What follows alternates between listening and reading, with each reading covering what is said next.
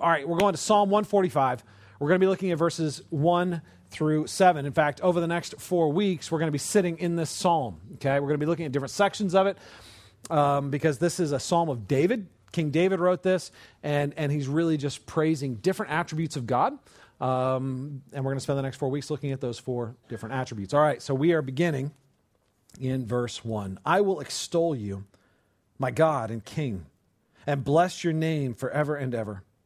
Every day I will bless you and praise your name forever and ever. Great is the Lord and greatly to be praised, and his greatness is unsearchable. One generation shall commend your works to another, and shall declare your mighty acts. On the glorious splendor of your majesty and on your wondrous works I will meditate. They shall speak of the might of your awesome deeds, and I will declare your greatness. They shall pour forth the fame of your abundant goodness, and shall sing aloud of your righteousness. The word of the Lord. Uh, you guys remember this? Anybody? It was like really popular in the 90s. So you're like, dude, I wasn't even born yet. Okay. Maybe it predates you a little bit. I'm totally dating myself. All right. Um, this was a thing. Just take my word for it. This was a thing. People had stickers on the back of their pickups. We had it on our skateboards. Some people even had it like tattooed on their back, you know, like no fear, right? Um, and, and it was seemed to always be associated with, with flames and skulls and anything to, to make it kind of more, more extreme, right? Now, I was a, I was a skateboarder um, in high school and, and have always kind of associated with what, what became known as the extreme sports crowd. I just, I just took a lot of risks and, and, and um, jumped off high things and went very fast and, and was associated with this, this sort of, of thing, right? And I remember looking down a 15 foot runway that led to a 10 foot ramp uh, that would launch me over a six foot fence that would land me in a cement drainage ditch and I wasn't wearing a helmet, and I was riding a stick with four small wheels. And there was, for a very brief moment, a voice in the back of my head that said, Huh, this might not be a good idea. But there's another voice that said, No fear. right? It's like, you don't want to be the wuss that walks up to the top of the ramp, looks at it, and turns around and climbs down. You don't want to be that guy right? If you get up there, you're going, right? Because it's like, no fear, right? So you get up there and you climb it and you go, right? And sometimes you land it and there's lots of glory, and sometimes you don't, and it's lots of gl- gory, and, and you know, and, and even, even your blood becomes proof that you're like, man, I got no fear, right? Um, and and was, that kind of drove me, right? That, that sense that if there was something that I was afraid of, I felt like I had to do it. Um, because that was part of how I pushed it out, right? Here's the thing the reality is that even though I participated in all kinds of high risk behaviors, which I really did, um, I was not only fearful, I was driven by fear. I didn't want to admit it. You'd never get me to admit it. But it is true, right? In fact, the reason I wanted people to think of me as fearless and the, why, the reason I needed to push that image even on myself was because I had so much fear. I had a deep fear of, of not measuring up. I had a deep fear of being rejected. I had a deep fear of, of trying my best at something and it not being good enough. I had a very deep fear of not succeeding. Because if I couldn't succeed, I wasn't worthwhile. Now, maybe those fears don't resonate with you. Maybe they do, but maybe they don't. Maybe for you, your fears are different. Maybe your fear is the, the fear of the unknown, right? And there's a lot of things that are unknown. And so you're just fearful of, of all the things you don't know that you feel like you should.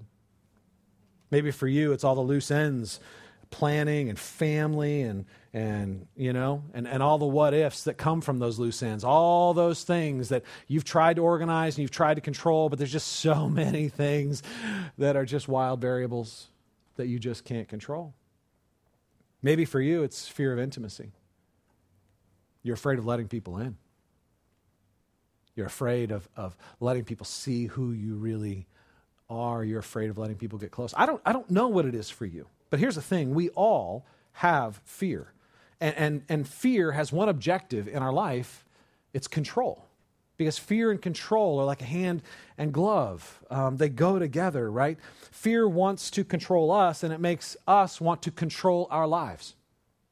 So we try to control to reduce the fear, and the more we try to control and can't control, the more it increases the fear. And so we adopt this stupid slogan, right? No fear. And, and that's our, our solution for dealing with it ultimately is to deny it. It's not really there. I'm going to run from it or, or defeat it. I'm going to control it. I'm, I'm, gonna, I'm gonna stop being afraid. I'm gonna stop being driven by anxiety. I'm gonna, I'm gonna defeat this thing. And it's really stupid because it's a losing proposition, right? Because fear makes us focus on our lack of control. And when we focus on our lack of control, it increases our fear. And, there are plenty of things in our lives that remind us we're out of control, aren't there? Every single day, things that we read or see or experience that remind us just how little control we really have and that in that there is plenty to fear. And so it creates this cycle. It doesn't work because what we're really trying to do is be God. That's really what we're trying to do.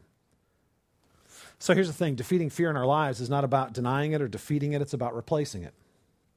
We have to replace the lie that's at the heart of that fear. And that lie says, God's not great. So I need to be. I need to be in control. I need to have all the loose ends lined up. I need to be the one that has it all organized. I'm the one that has to think about all the possibilities before they occur. I'm the one that has to avoid all the bad things that could happen. I'm the one that has to take advantage of all the good things that could happen. I'm the one that has to be in control. That's a lie that ultimately says I have to be God. I have to replace that lie that says I can and should be in control with the truth that God is great, so I don't have to be. God's in control, so I don't have to be. That truth is really simple, right? God is great. That's Sunday school lesson stuff, right? God is great, but it is profound in its implication. God is great, so I don't have to be afraid. See, here's the thing the gospel is good news, and, and you're going to hear me say this a thousand times. The word gospel literally means good news, and that's really important because it's not good advice about how to reach God. It's not a, a good series of steps that you take to fix your problem. It is good news about what God has done to solve your problem.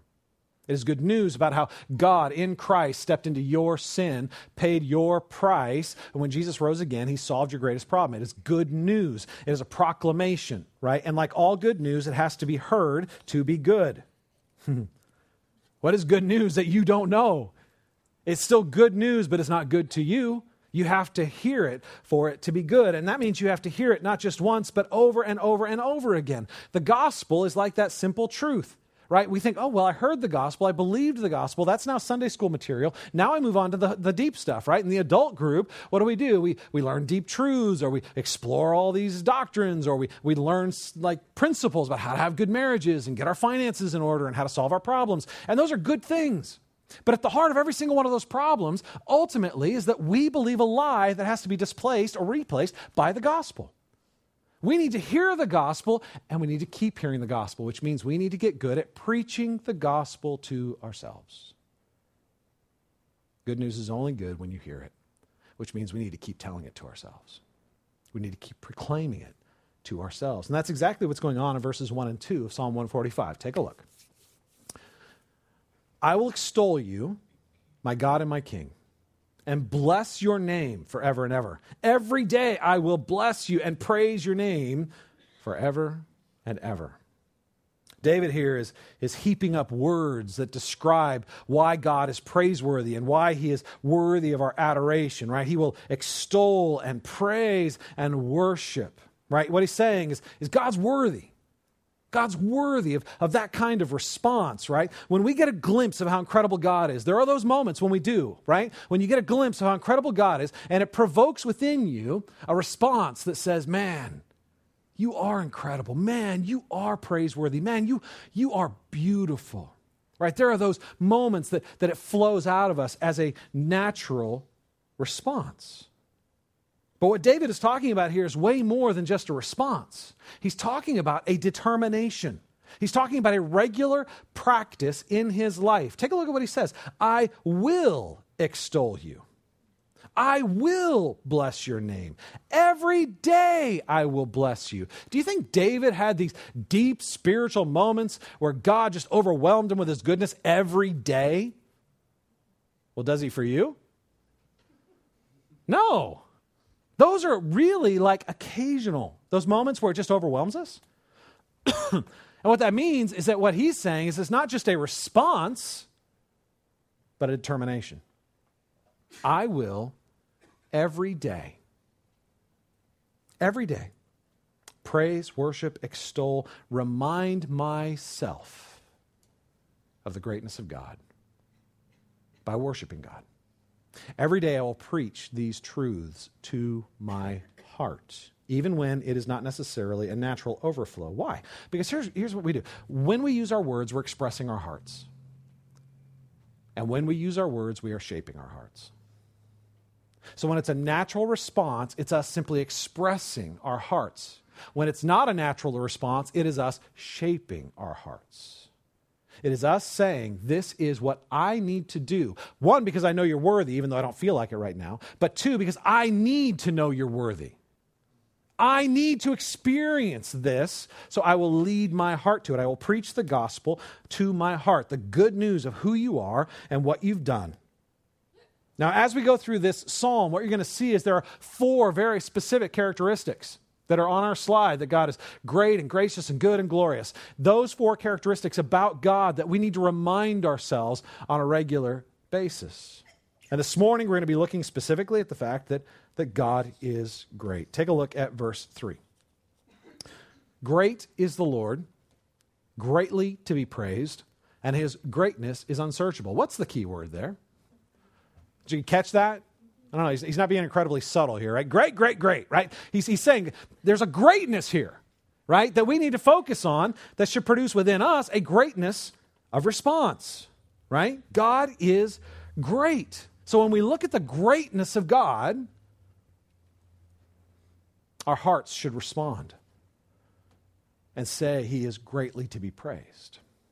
Like there should be a great response to the greatness of God. It should produce awe and wonder and worship and gratitude.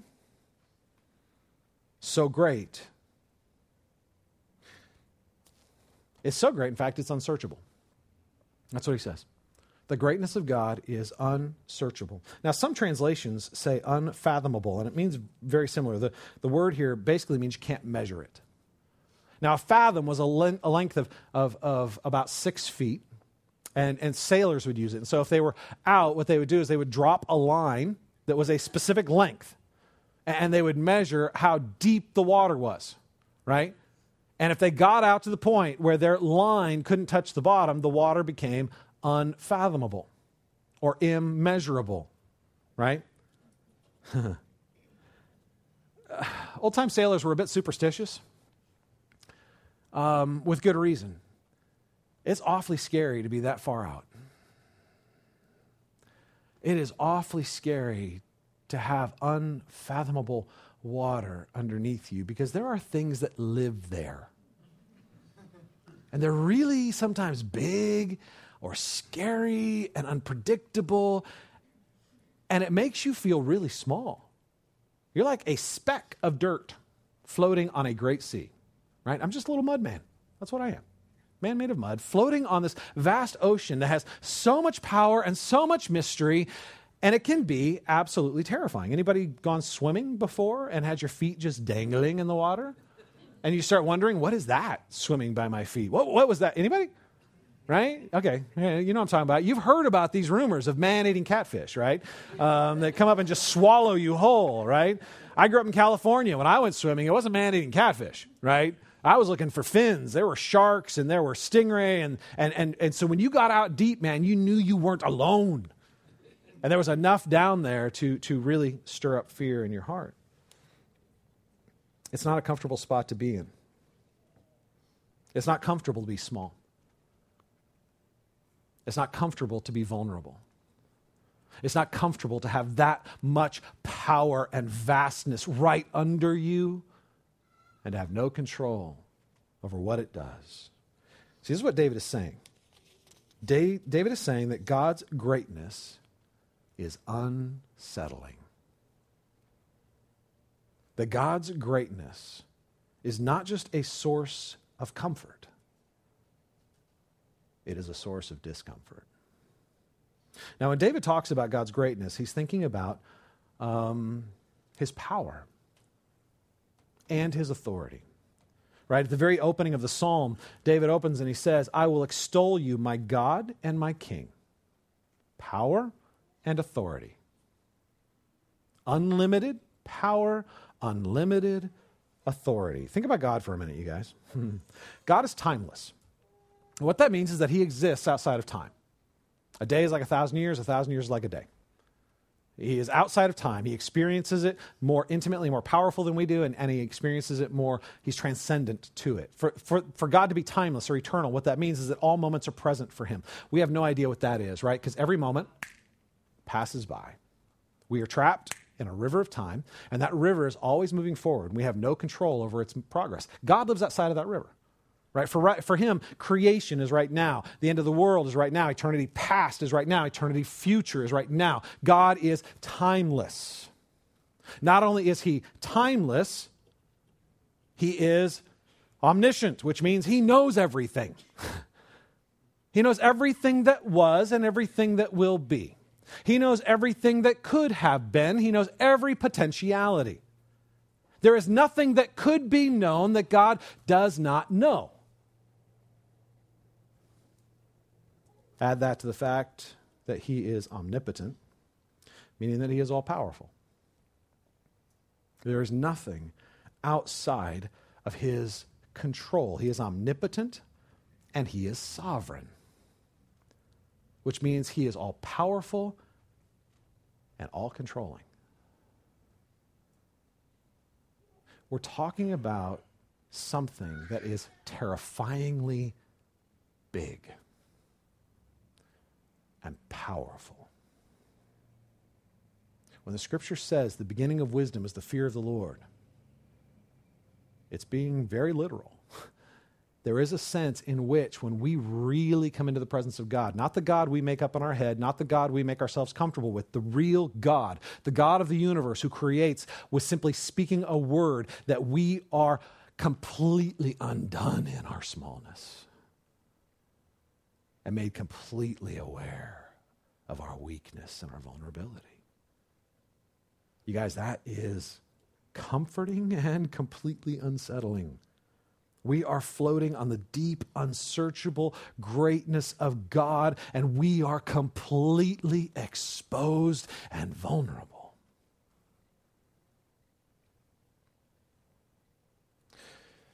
Because we're born separated from God, Theologically, we say born in sin. What that means is, is we're born separated in a sense or dead to the presence of God. Sin separates us.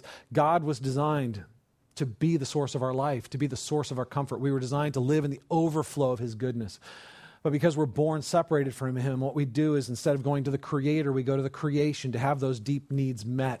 And we have to tell lies to ourselves about how those needs can be met. And we keep pursuing things that really can't satisfy. And we keep looking for things that can't really anchor our identity. And we look to those things and say, You'll be my God. And we continually are disappointed, whether it's success or approval or comfort or whatever it is we're chasing down right? And part of the lie is ultimately, as we're trying to do this, is, is that we need to be God.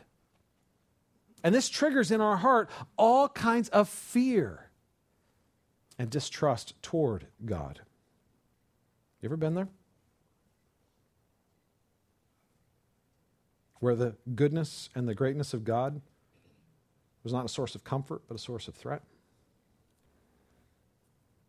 See, in that moment, we get a glimpse of how great God is, and it triggers more fear in our hearts because it just makes us feel so helpless. And we hate to feel helpless. We hate to feel vulnerable. We, we hate to feel small. Because we want to be God, and it's unsettling any time that we simply have to trust God instead of be God, which happens a lot.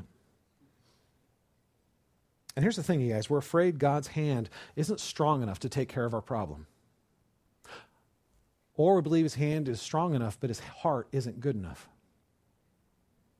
We know he has the strength, but we distrust his heart. We will either distrust his strength or we will distrust his motives when God doesn't do what we ask. You been there? When God doesn't act on our timeline. When things seem to be chaotic and out of control. when, when you have been praying and it doesn't seem like God is coming through. Those are times when God's greatness can feel foreign and even threatening to you because you can't control it. You can't make God do what you want him to do. And so your heart tells you either isn't powerful enough or isn't good enough. Here's the thing His greatness is too great to be measured.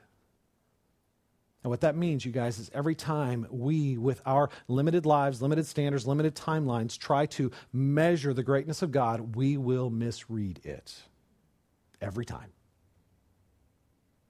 Because you do not have the capacity as a finite being to measure the greatness, the power, the purpose of God. And that's incredibly frustrating because it means in the end, not only are we these tiny little beings floating on the vast greatness of God, we just have to trust Him because we can't control Him, no matter how hard we try. You guys, and that's why verse 4 makes real sense. When you look at verse 4, one generation shall commend your works to another and shall declare your mighty acts. One generation will, will, will commend your works to another. In other words, they will tell stories. One generation will tell stories to the next generation. And this is absolutely natural. I mean, those who have lived longer and experienced more um, have seen God work in ways that, that are encouraging to us and help us, right? And so they share stories that help us give a, a longer range perspective, right? They have a little bit longer view of things. Now, here's the thing age doesn't always equate to wisdom. Let's just be honest. There are old people that are just stubborn and they haven't learned anything. And, and that's on them, right? And there are young people that are very humble and very teachable, and they have a lot of wisdom because, because even though they haven't lived as long, they've been very teachable in that process.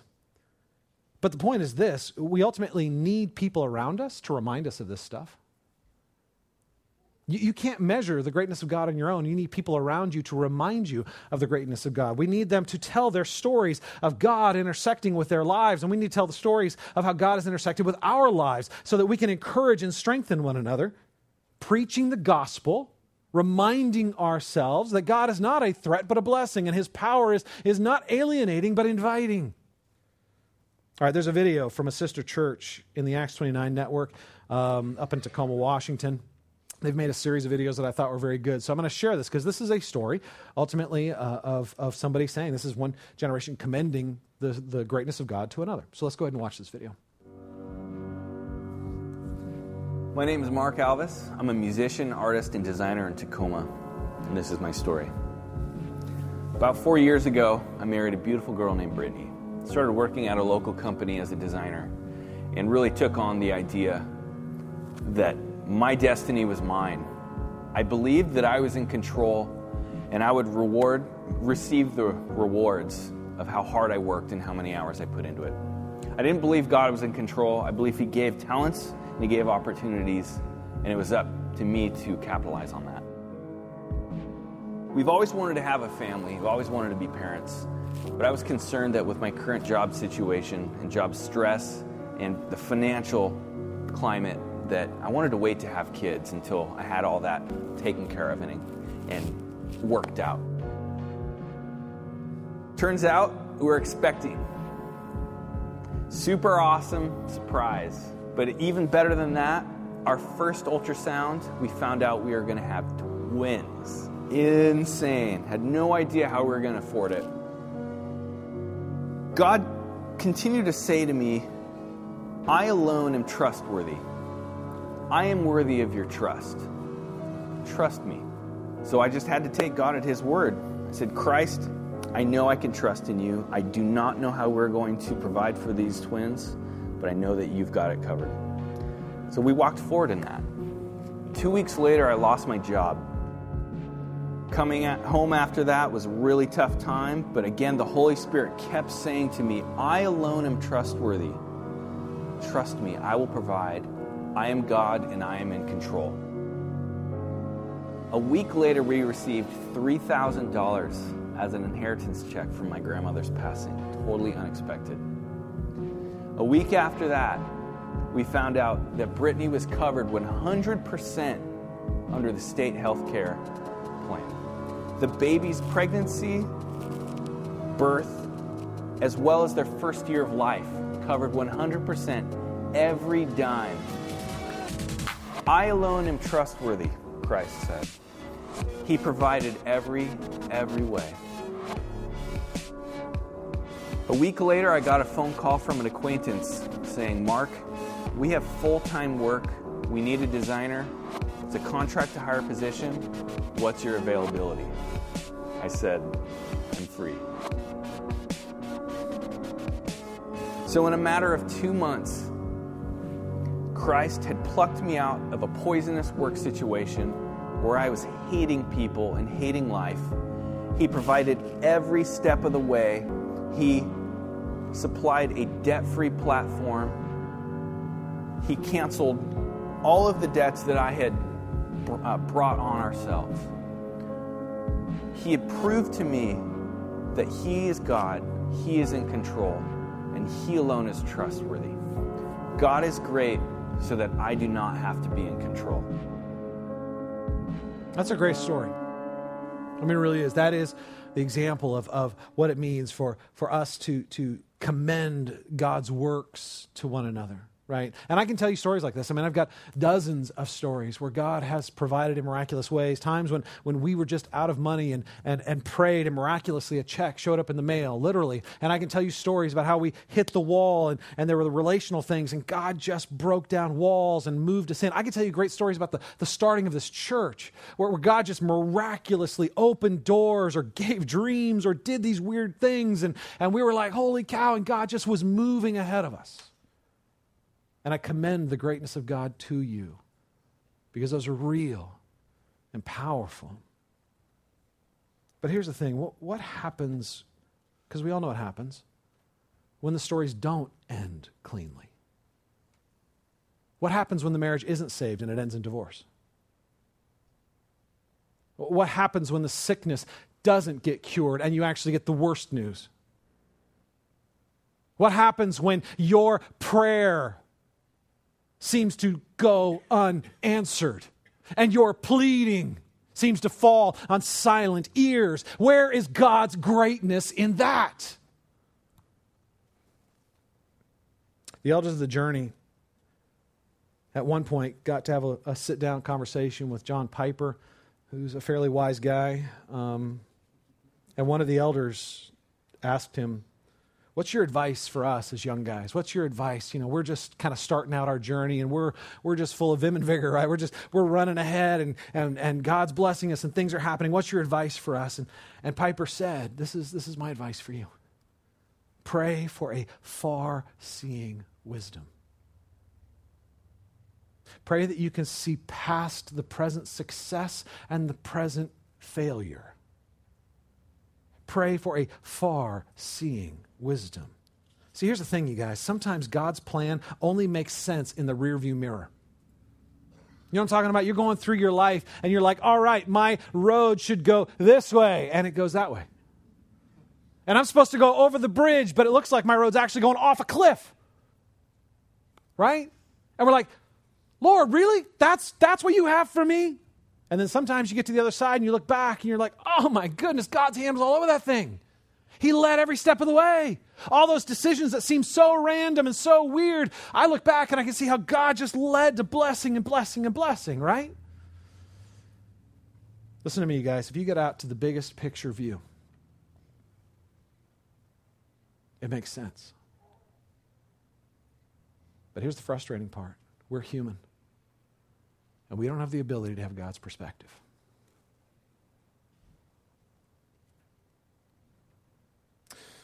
Stories of grace and power encourage us to realize and to fight for the truth that God will tell better stories for our lives than we would tell for ourselves.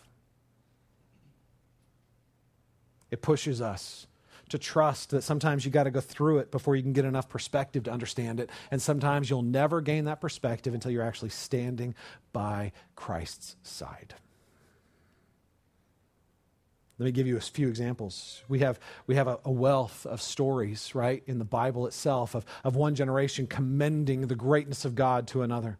Right? We look at the story of Abraham, the father of the Jewish nation, the father of, of the faith, right? Genesis 15 tells us that, that, that, that he believed God and it was counted to him for righteousness right? So he is our, he, he shows to us how we relate to God. We, we need to trust who God is and trust the promises he gives. He's, he's this great overwhelmingly great figure in the Old Testament. When he was 75 years old, God gave him a promise that, that, that he would be a father of many nations. That his children would be like the stars of heaven and like the sea of the sands of the shore. But, but his wife had been barren. He was 75 years, and God said, I promise this to you. And then he waited 25 years to fulfill that promise. And when Sarah was 100 years old, past the age of childbearing, they had a son named Isaac. Isn't that a great story that commends to us the greatness of God? But let me just ask you something. How do you think Abraham felt 15 years into the promise? How do you think he felt as he watched Sarah go through menopause? And it became physically impossible for her to have kids? How do you think he felt when God renamed him from Abram, great father, to Abraham, father of many, even though it had been 15 years. And it wasn't happening anytime soon.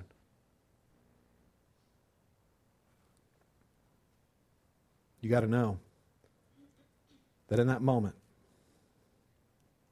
Abraham had to struggle to trust the power and the goodness of God. What about Joseph?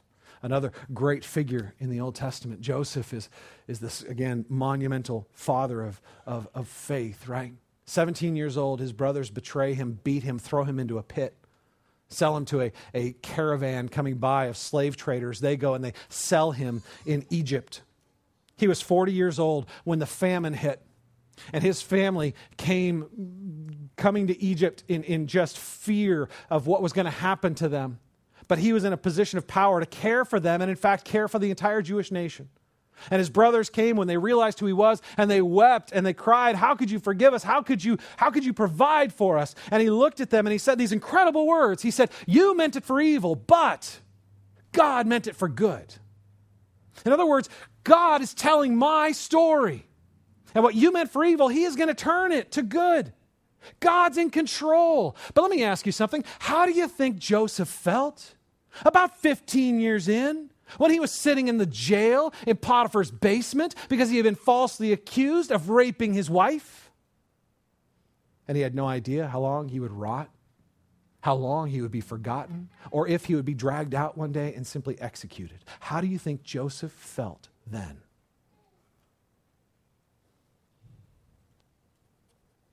What about Jesus?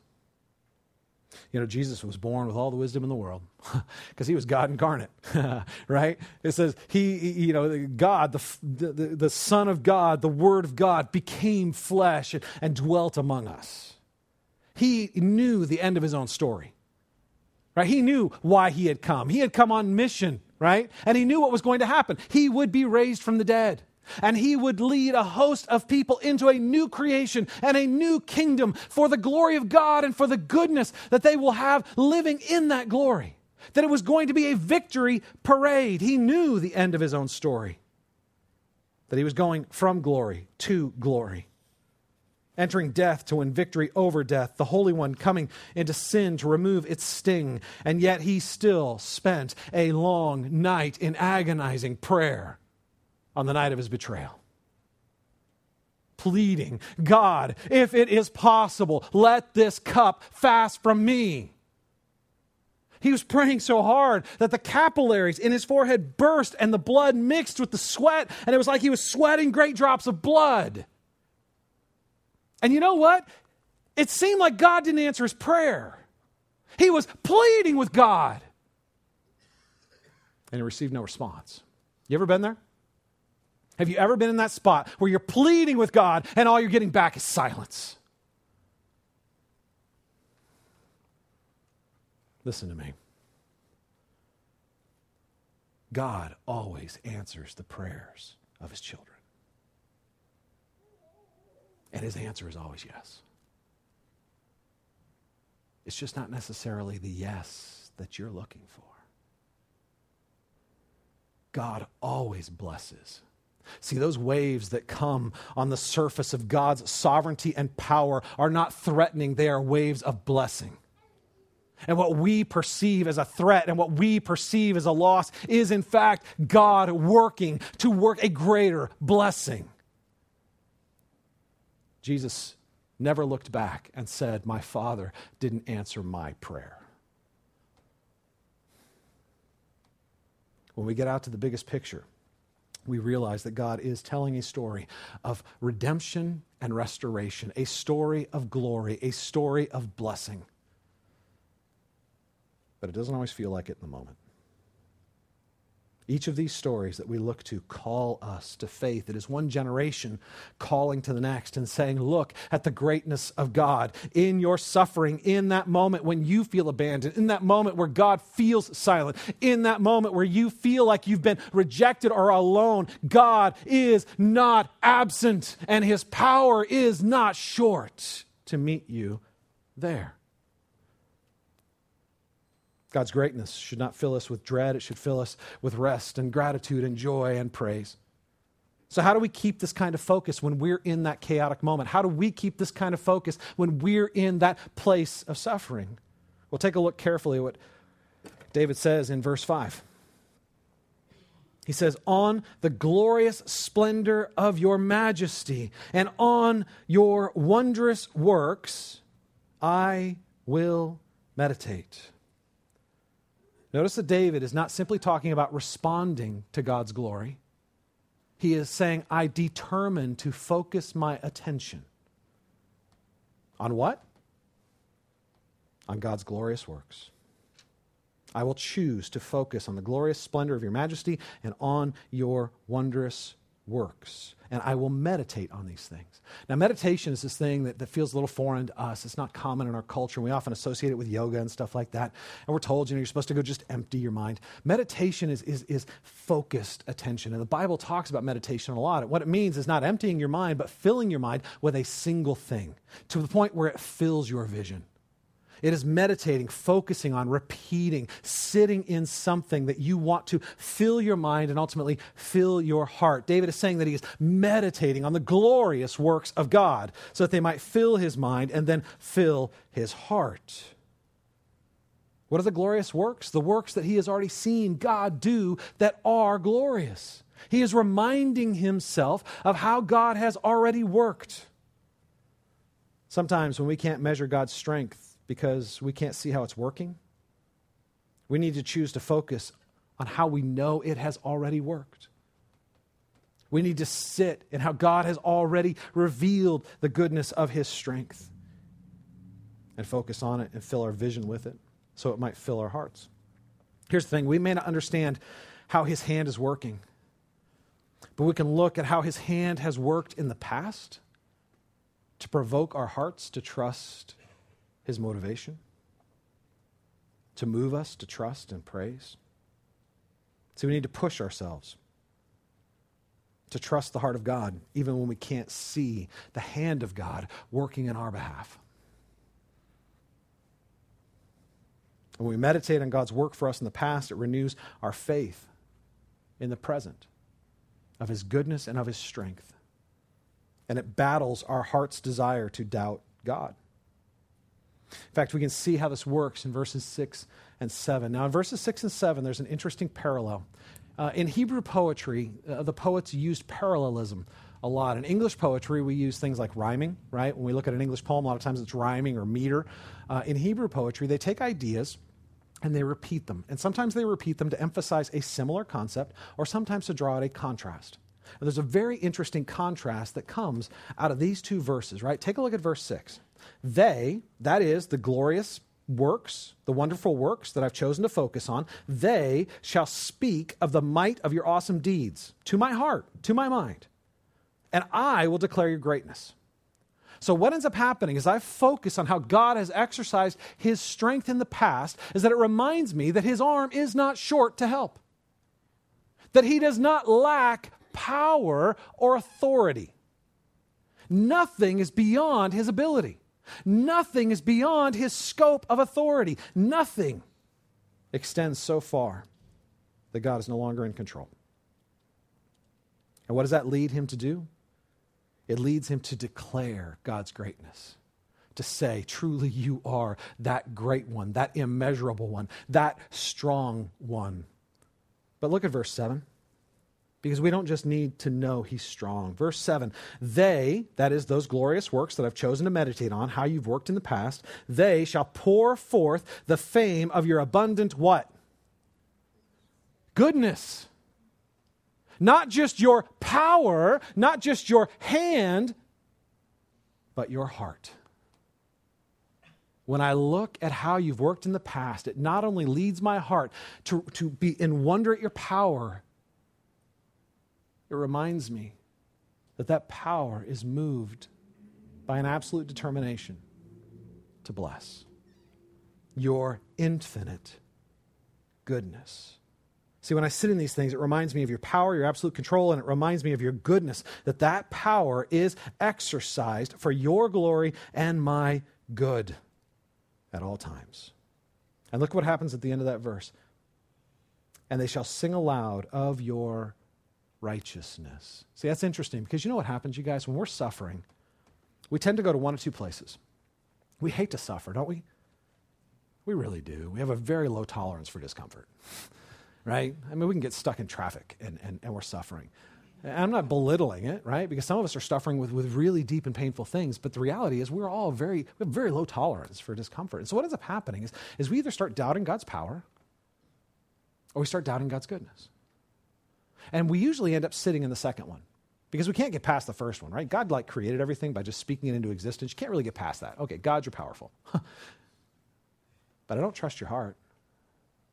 And what ends up happening is when we see really bad things happen in our lives, when those really bad things happen that, that, that weren't supposed to happen, we judge God's heart. We become the judge over his character. We deem him unrighteous. If you were good, you would have. If you were good, you would have saved my marriage.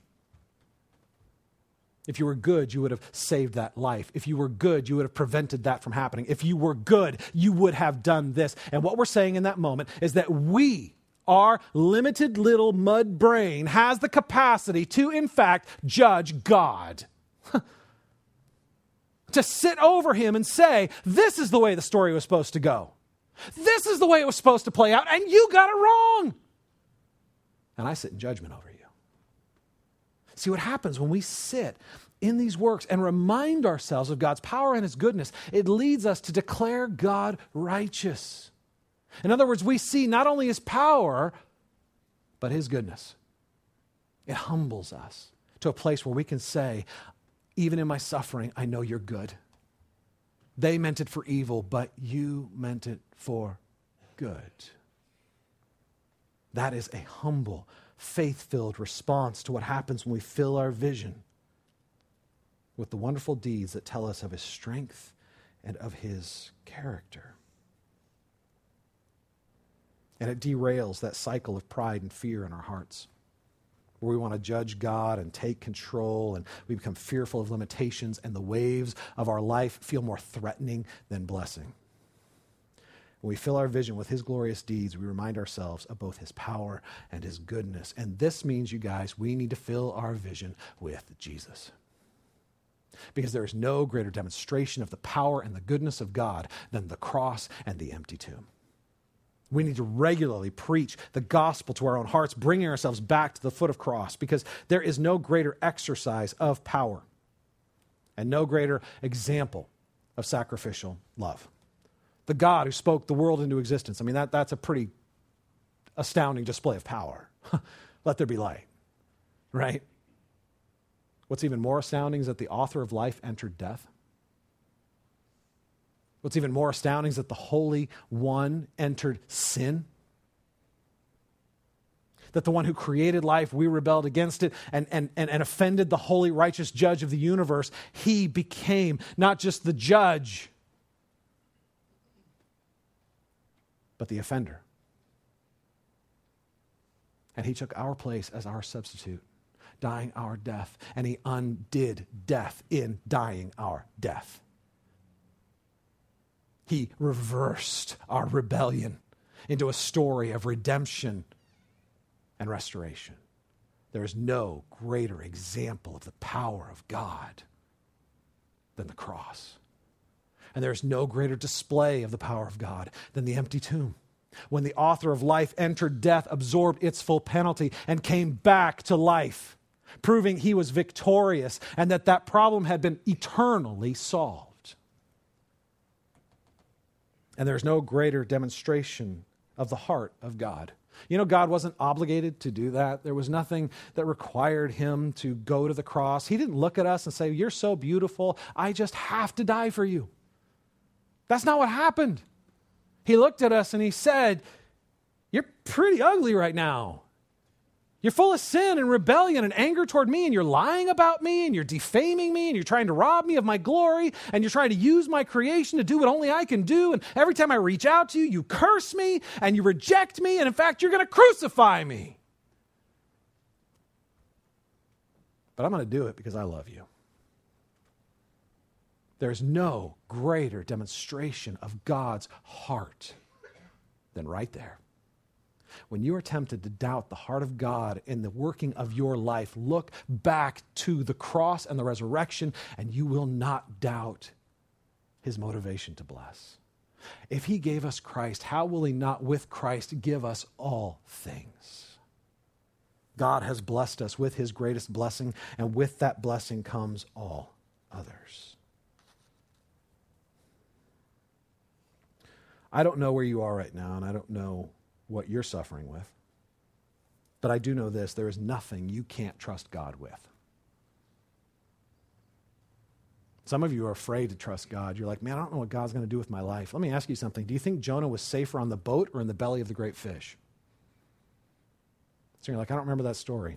Jonah rebels against God. He's like, I don't want your will for my life. So he gets on a boat and sails the opposite direction of where God wants him to go. He seems incredibly safe. In fact, he's sleeping right? And he's incredibly unsafe because he's outside of the will of God. And when a storm comes, he says to him, Look, I know it's my fault. Throw me overboard. His first act of humility and obedience. So they throw him overboard. God sends a great fish to swallow him and swim him over to Nineveh. He's safer in the belly of the fish than he is in the boat, you guys. Because that's God saying, Look, I'm going to deliver you to where I want you to deliver you. I will tell a better story for your life than you would tell for yourself. And sometimes you're not going to like it in the moment, but in the end, you're going to praise me. I don't know where you are in your story. I don't know what you're struggling with. But there is no challenge too large for God to overcome it. There's no injustice that is so bad God can't right it. There's no suffering so deep that God cannot redeem it but I can't see it. I can't see how. That's because you're not God and you need to get comfortable not being God. You need to celebrate that God is God, that He is great, so I don't have to be. He is great, so I don't have to be afraid. I don't have to be in control. I don't have to have it all figured out. I can rest. In that point of suffering, I tell you that your heart is often going to go to why, why, why. Why is this happening? Why now? Why me? And God's going to give you the same answer He's given every other human throughout history. I'm not going to tell you why, but I'm going to tell you who. See, God doesn't explain Himself because He is not going to submit Himself to our cross examination. He's not going to submit himself as if we had the ability to determine what was in fact righteous and unrighteous or right and wrong. He doesn't, he can't. We're not God. But instead of giving us the answer to why, he does reveal his heart and he says, Who? He says, Trust me in it. That's the only answer you need. Because you can't know everything I know and you can't see everything I see. But you'll know enough and just rest. Because you'll see eventually, you will see eventually that my power and my heart work together for my glory and your good. See, the secret to dealing with fear isn't denying it and it's not defeating it. It's not white knuckling it. It's not self improvement or, or determining to be stronger bigger or better. It's about resting. Resting in the character of God and resting in the promises of God. It's about going to sleep in the boat on the vast sea of God's greatness, even though you have no idea where you're going or how you're going to get there. It is resting small and vulnerable on the deep face of God's unsearchable greatness and replacing pride with faith and replacing fear with praise. And letting God shape us back into simply being dependent humans instead of wannabe gods. You guys, we're going to go into time of response. I'm going to create some space for you to pray and do some business with God. Um, there's a worship response card in your bulletin. And we would love for you to, to fill it out. If, if you have thoughts about the service or you, you have prayer requests that you would love for us to pray with you and for you, fill that out and drop it in the boxes at the communion table or by the door. If you're a first time visitor or guest with us, fill that out and let us know you were here. We would love to know you were here and, and visit Connection Point. We have a gift for you out there. We would love to, to just honor you for being with us.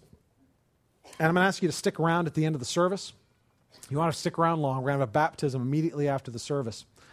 Um, and it's a great celebration. And by the way, just to let you know, if you're a follower of Jesus and you haven't been baptized, like, here's your opportunity today.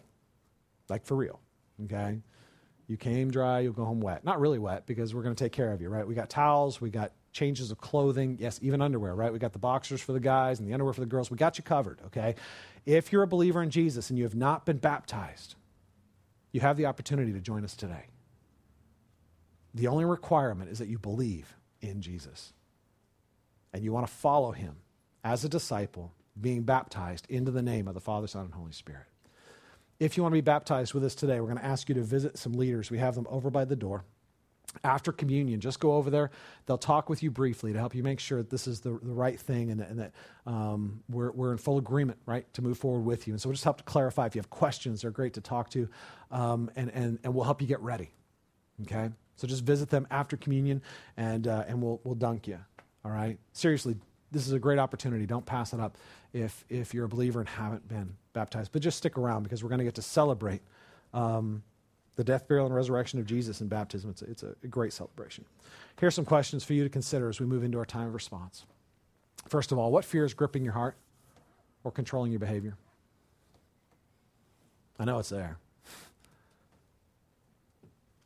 What fear is gripping your heart?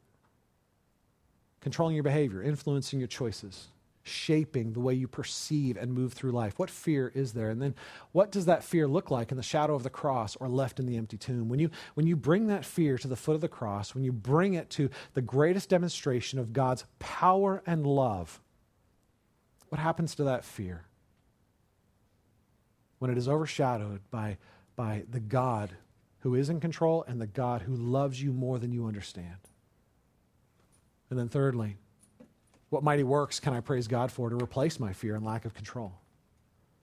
How has God worked in my heart? How does the cross of Christ speak to my heart so that I can move to a place of praise and gratitude instead of fear and grumbling? Let me pray for us. Hmm, move into our time of response. Father God, I thank you that you are a great God, greater than we understand. I thank you that you're a humble God because every single one of us have wrong ideas about you. We make you smaller than you are. We make you less threatening than you are. We, we want to make gods in our own image because we're way more comfortable with that. And I thank you that you don't get offended with us and just leave us. You're a humble God who just quietly and persistently reminds us of your greatness, your power, and your control. And even as it terrifies us, you comfort us with your love.